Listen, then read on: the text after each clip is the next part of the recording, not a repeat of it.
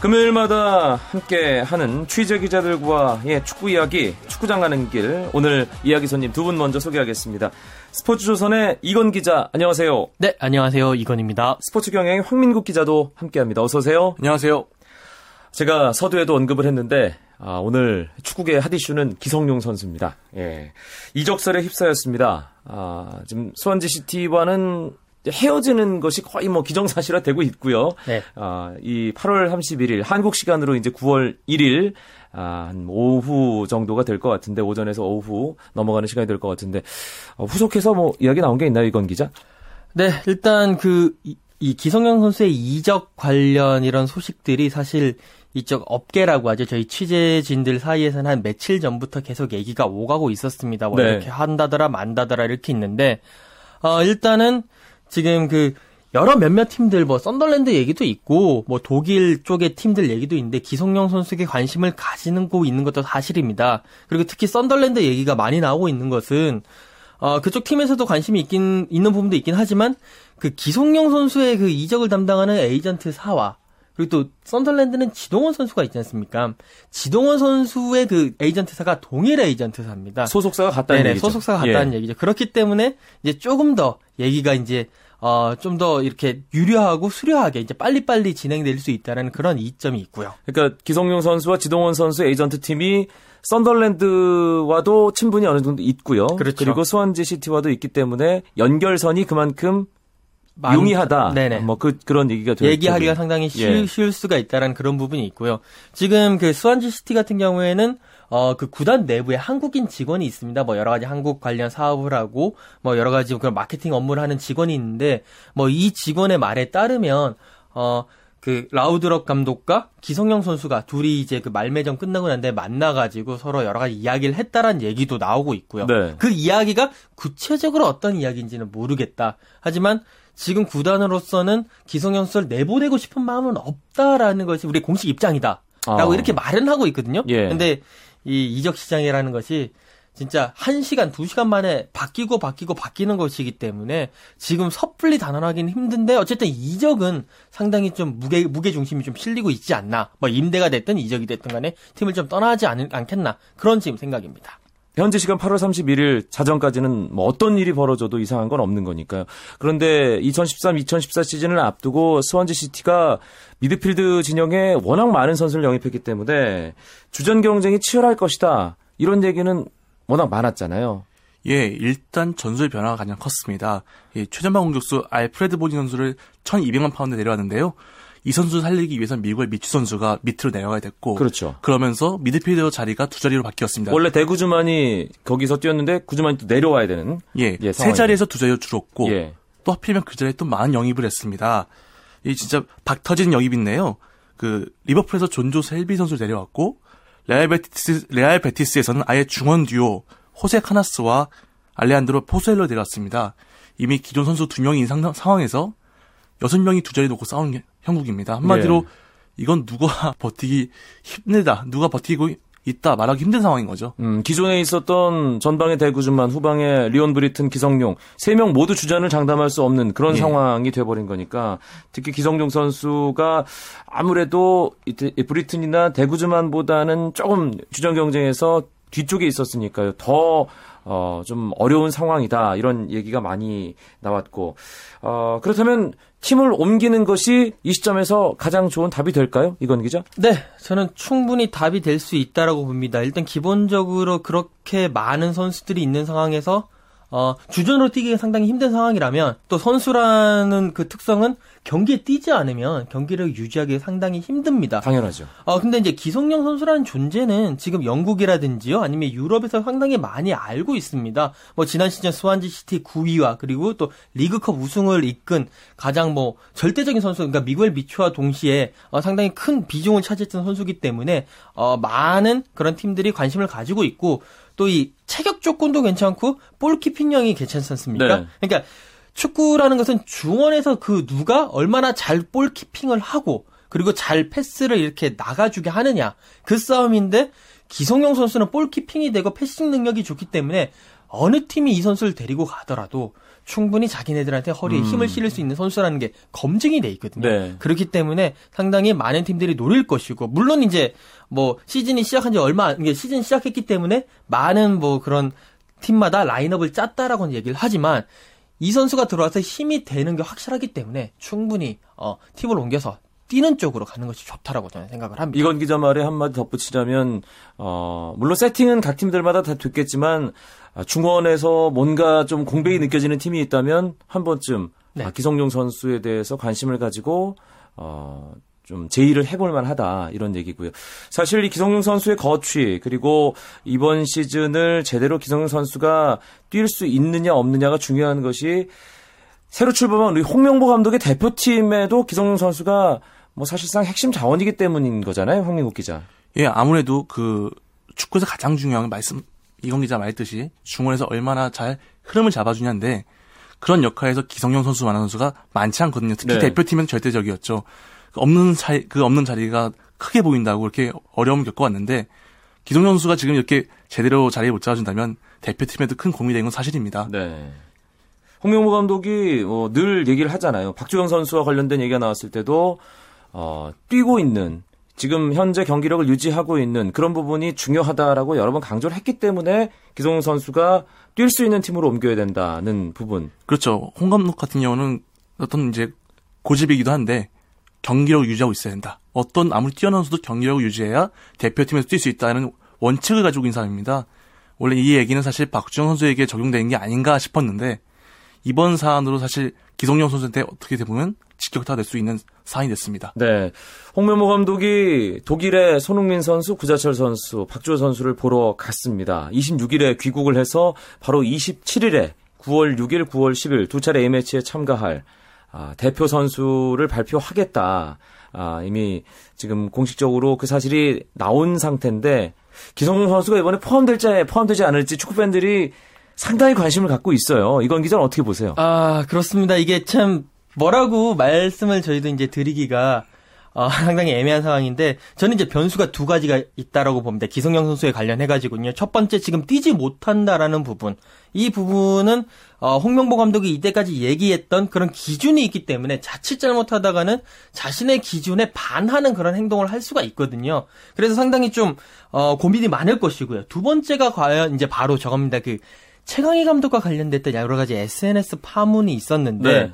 어, 이 부분에 대해서 이제 이번에 만약에 기성용 선수를 부르게 된다면 어, 만약에 부르게 된다면 공항에 도착해가지고 기성용 선수에게 이제 기성용 선수가 어, 국민들을 상대로 그러니까 지난번에 서면으로 사과를 했었는데 그게 아니라 국민들을 상대로 사과를 하게끔 만들고 그러니까 물론 이제 기성용 선수도 그런 생각을 가지고 있겠습니다만 또 홍명보 감독이라든지 여러 가지 축구 협회라든지 이런 쪽에서 그런 쪽으로 사과를 하게끔 그런 어 환경을 만들어 주는 음, 것 어, 털고 가게끔. 털고 가게끔 예. 하는 것이 어, 또 하나의 변수인 것 같은데요. 요 변수들을 잘 생각을 해가지고 아마 홍 감독은 끝까지 요 변수를 놓고 고민을 할 겁니다. 예.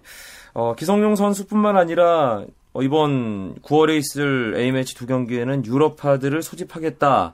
아, 이렇게 홍명보 감독이 밝힌 상황이고요.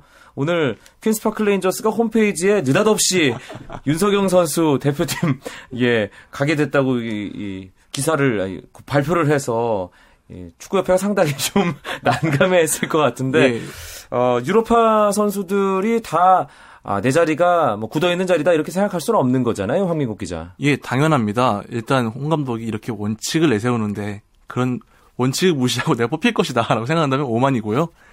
이 윤석영 선수 같은 경우는 이번에 데뷔전을 치렀기 때문에 가능성을 인정했고 네. 그 부분을 한번 점검도 하고 기회를 줄 겸 이렇게 불렀다고 해석하는 게 옳을 것 같습니다. 반대로 경기에 뛰지 못한 선수들은 이제 뽑히기 힘들다라고 예상할 수 있겠죠. 대표적인 선수가 이 공교롭게도 방금 전에 얘기한 썬덜랜드의 지동원 선수인데 선- 독일에서 사- 참 좋은 활약을 펼쳤는데 이 영국 돌아온 뒤에는 못 뛰고 있습니다. 예. 이런 부분이 아마 대표팀 발탁에 영향을 미치지 않을까 이렇게 생각하고 있습니다. 홍명보 감독이 독일 분데스리가 선수들을 지금 점검하고 있습니다. 이번 주말에 있을 아, 볼프스부르크 마인츠전도 직접 현장에서 볼 예정인데 손흥민 선수, 구자철 선수, 박주호 선수는 지금 팀에서 중용되고 있기 때문에 의심의 여지 없이 뽑지 않을까 이런 생각이 드는데 어떻습니까? 이건 기자 보기. 네, 저도 뭐 그 세 선수들 같은 경우에는 어, 많이 뛰고 있으니까 뭐 발탁에는 큰 문제가 없다고 생각을 하는데 어, 손흥민 선수를 놓고 조금 고민을 할 것 같아요. 그러니까 이게 발탁을 놓고 고민을 하는 게 아니라 발탁은 할 것입니다. 근데 과연 어느 포지션에서 뛰게 할 것이냐. 그러니까 손흥민 선수가 지금 바이어 레브쿠젠에서는 왼쪽 측면으로 뛰고 있습니다. 그리고 그렇죠. 뭐 본인도 거의 왼쪽 측면에서 뛰는 걸 상당히 즐거워하고 좋아하고 있는데 지금 홍명보호는 원톱이 상당히 좀 애매한 상황입니다. 뭐 김동석 선수라든지 조동건 선수도 아직까지 골을 못 넣었었고요. 서동현 선수도 그랬었고요. 그렇기 때문에 손흥민 선수를 왼쪽이 아닌 중앙, 그러니까 최전방 원톱으로 올려 놓을 것인가, 아니면 그렇지 않을 것인가에 대해서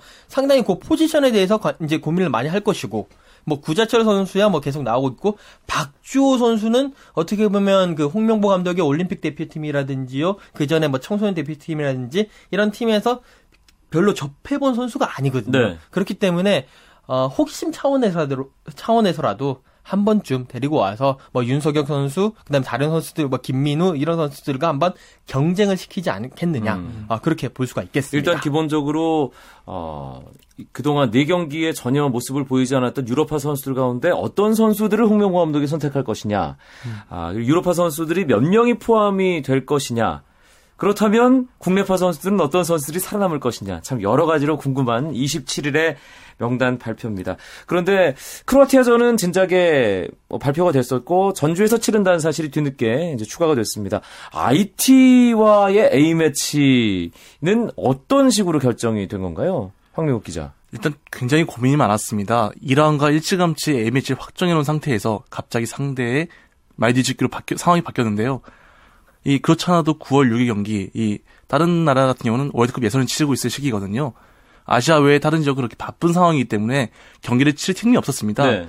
저희가 지금 52위인데 우리 여기 우리나라 52위인데 그 랭킹 부근의 팀은 하나도 없었고요. 그리고 결국은 그 뒤에 팀들 찾아낸 상황에서 가장 고민 끝에 찾은 게 말매가 아닌가.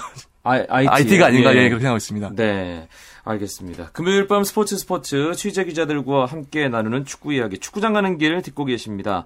스포츠 조선의 이건 기자, 스포츠 경향의 황민국 기자와 함께합니다.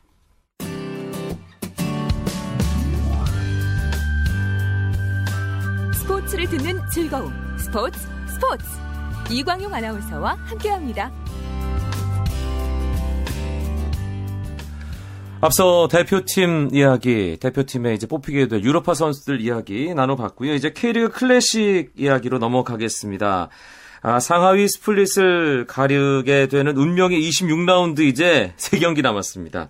아, 7위까지가 상위 그룹의 마지노선인데 아직까지 이 7위 경쟁이 대단히 치열한 상황이에요. 이건 기자. 네, 그렇습니다. 순위를 살짝 보자면 뭐 1위부터 4위는 포항, 울산, 전북, 서울인데 3위 전북과 4위 서울이 41점이거든요. 뭐 여기까지는 안정권이라고 볼 수가 있겠고요.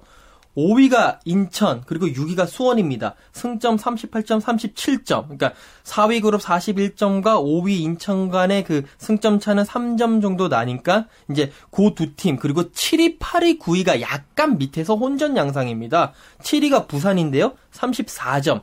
8위가 제주인데 33점, 그리고 9위가 성남 31점입니다. 어, 5위, 6위도 어느 정도 조금은 괜찮, 그러니까 어차피 승점 1점을 갈릴 수 있기 때문에 그 5위, 6위 인천과 수원은 괜찮다고 봤었을 때 결국에는 부산, 제주, 성남 이 세 팀의 싸움이고 10위 전남은 25점인데 세 경기 다 이겨도 34점밖에 안 되거든요. 그렇죠. 그렇기 때문에 여기는 뭐 거의 이제 물 건너갔다라고 음. 볼 수가 있겠습니다. 결국 그 세 팀의 싸움이다라고 볼 수가 있겠습니다. 뭐 그렇다면 여기서 한번 전망해보죠.